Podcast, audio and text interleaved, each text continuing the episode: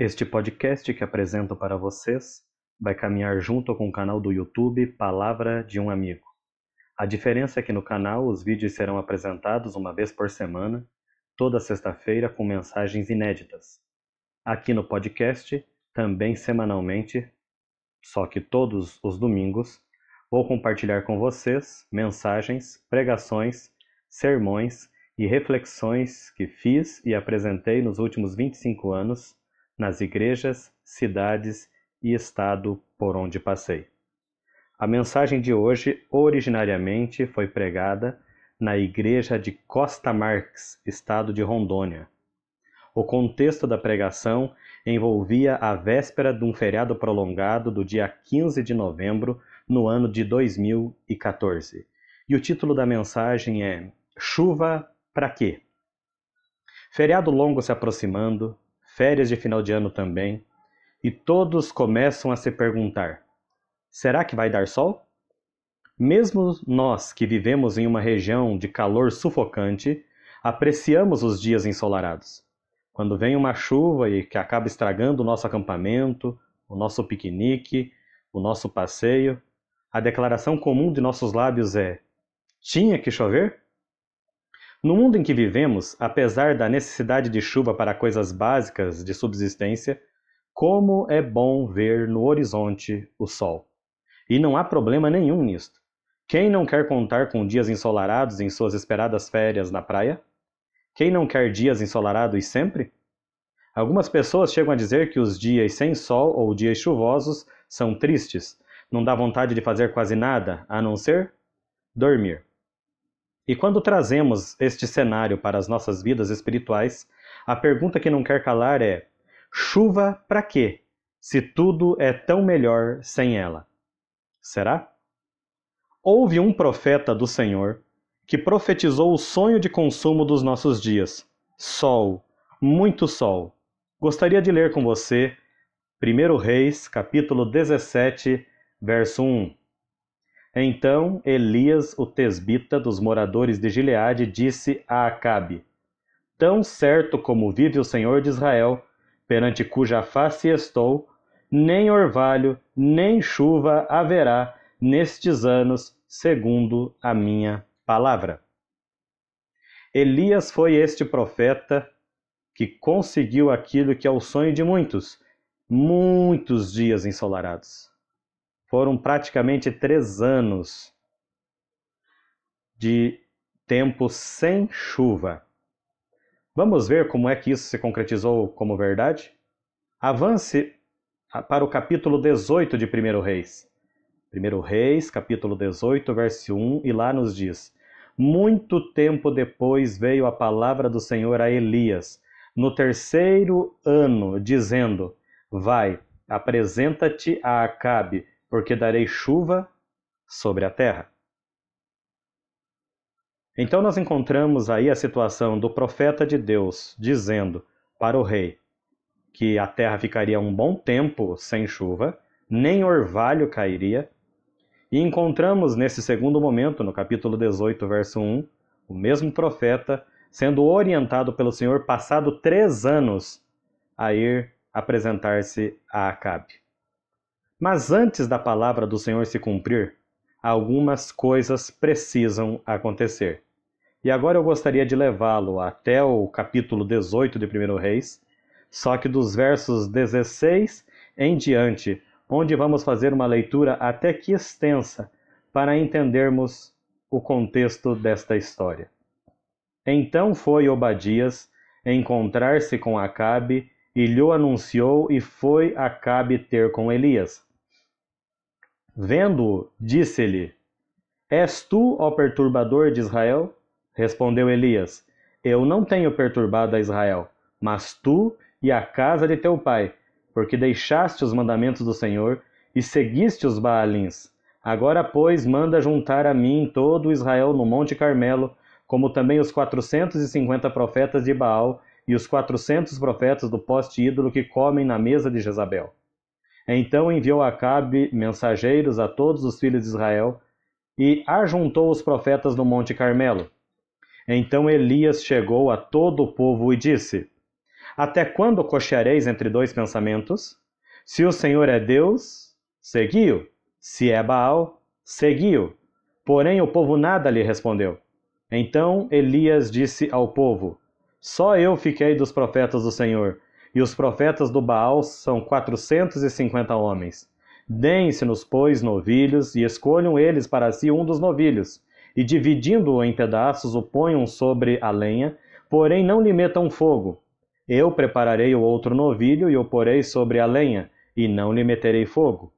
Então invocai o nome do vosso Deus, e eu invocarei o nome do Senhor.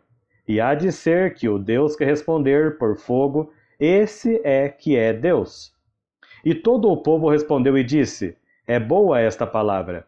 Disse Elias aos profetas de Baal: Escolhei para vós outros um dos novilhos, e preparai-o inteiro, porque sois muitos, e invocai o nome do vosso Deus, e não lhe metais fogo.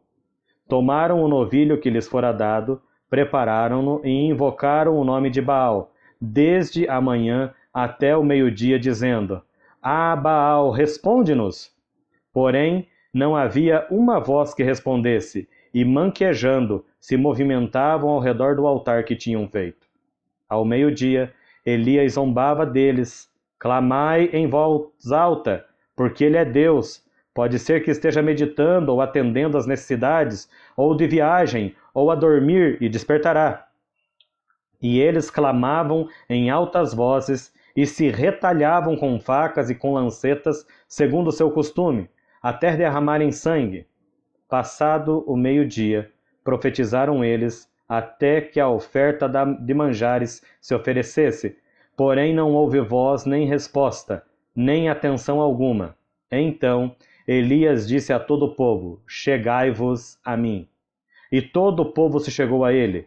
Elias restaurou o altar do Senhor, que estava em ruínas. Tomou doze pedras, segundo o número das tribos dos filhos de Jacó, ao qual viera a palavra do Senhor, dizendo: Israel será o teu nome. Com aquelas pedras edificou o altar em nome do Senhor. Depois fez um rego em redor do altar tão grande como para semear duas medidas de sementes. Então armou a lenha, dividiu o novilho em pedaços, pô-lo sobre a lenha e disse: Enchei d'água quatro cântaros e derramai-a sobre o holocausto e sobre a lenha. Disse ainda: Fazei-o segunda vez, e o fizeram. Disse mais: Fazei-o terceira vez, e o fizeram terceira vez de maneira que a água corria ao redor do altar. Ele encheu também de água o rego. No devido tempo, para se apresentar a oferta de manjares, aproximou-se o profeta Elias e disse: Ó Senhor Deus de Abraão, de Isaque e de Israel, fique hoje sabido que tu és Deus em Israel e que eu sou teu servo e que, segundo a tua palavra, fiz todas estas coisas. Responde-me, Senhor, responde-me, para que este povo saiba que tu, Senhor, és Deus, e que a ti fizeste retroceder o coração deles. Então caiu fogo do Senhor, e consumiu o holocausto, e a lenha, e as pedras, e a terra, e ainda lambeu a água que estava no rego. O que, vendo todo o povo, caiu de rosto em terra e disse: O Senhor é Deus, o Senhor é Deus. Disse-lhes Elias: lançai mão dos profetas de Baal, que nenhum deles escape. Lançaram mão deles, e Elias os fez descer ao ribeiro de Quizon, e ali os matou. Querida igreja, antes da chuva cair, é preciso cair fogo do céu. Enquanto não decidirmos, pela história que lemos, de que lado estamos, enquanto estivermos cocheando entre o lado de Deus e o de Satanás, enquanto oscilarmos para lá e para cá, a chuva não vem. Enquanto insistirmos em rogar bênçãos a Baal, a chuva não vem. E quantos Baals, infelizmente, temos em nossa vida?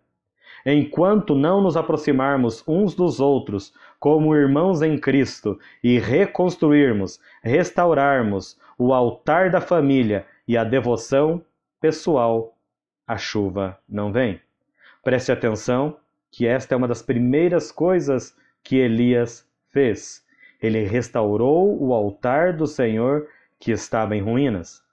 Talvez na minha e na tua casa o altar do Senhor nas, esteja nas mesmas condições. É preciso de nossa parte restaurar este altar, restaurar o altar da família, restaurar a devoção pessoal, porque senão a chuva não vem. Enquanto não insistirmos em Deus para que Ele responda às nossas orações, a chuva não vem. Enquanto a nossa vida de sacrifício não for aceita pelo Senhor, a chuva não vem. Precisamos ter um envolvimento tal com o Senhor que, ao menos, que sejamos capazes de ouvir o barulho da chuva que está chegando. E agora? Será que conseguiríamos responder a pergunta que foi proposta para esta mensagem? Chuva para quê?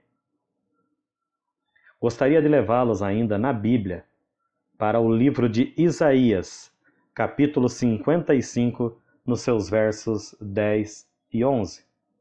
Porque assim como descem a chuva e a neve dos céus, e para lá não tornam, sem que a primeira sem que primeiro reguem a terra e a fecundem, e a façam brotar para dar semente ao semeador e pão ao que come, assim será a palavra que sair da minha boca. Não voltará para mim vazia, mas fará o que me apraz e prosperará naquilo para que a designei. Igreja, toda chuva tem um propósito. Isaías compara a chuva com a palavra do Senhor.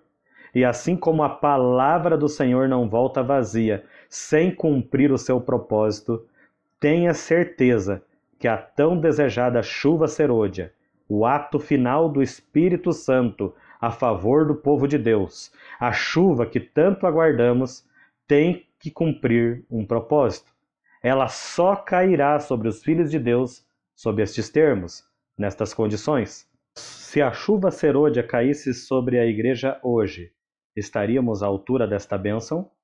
Nossos propósitos são tão grandiosos quanto nosso pretenso desejo de recebê-la? Estamos realmente desejosos da chuva que faz brotar e florescer? Ou acalentamos em nossa vida dias ensolarados que fazem tudo secar? Que vida espiritual temos cultivado? Uma vida regada pela chuva da vontade do Senhor ou esmagada pela seca do nosso orgulho que insiste em dizer que não precisamos de nada e de ninguém? Meu desejo para a igreja no dia de hoje é que tenhamos as características, que tenhamos o privilégio e a alegria de sentir o que está escrito no mesmo capítulo 55 que já lemos, só que agora nos versos 12 e 13. Veja comigo o que é que acontece com aquele que recebe a chuva serôdia, aquele que recebe a chuva do Senhor, aquele que é chamado para Deus para um propósito. Olha só como diz a Bíblia que é a vida desta pessoa. Saireis com alegria e em paz, e sereis guiados. Os montes e os outeiros romperão em cânticos diante de vós, e todas as árvores do campo baterão palmas. Em lugar do espinheiro crescerá o cipreste, em lugar da sarça crescerá a murta. E será isto glória para o Senhor e memorial eterno que jamais será extinto. Como já falei, toda chuva tem um propósito. Eu e você neste mundo também temos um propósito diante de Deus. E ao Ele prometer essa excelente, essa maravilhosa promessa, que é o ato final do Espírito Santo de Deus, aquilo que nós chamamos de chuva serôdia, ao ele nos prometer isso, ele nos prometeu o maior presente que ele poderia ter dado para qualquer criatura. E o que eu e você temos que fazer é simplesmente continuarmos pedindo. Mas não só pedindo. Temos que pedir e fazer a nossa parte, não cochear entre dois pensamentos, ter o desejo constante de fazer a vontade de Deus. E aí sim, sairemos com alegria e em paz seremos guiados, porque esta é a promessa do Senhor para aqueles que deixam o seu Espírito atuar em suas vidas. E este é o meu desejo também para você, hoje e sempre. Amém.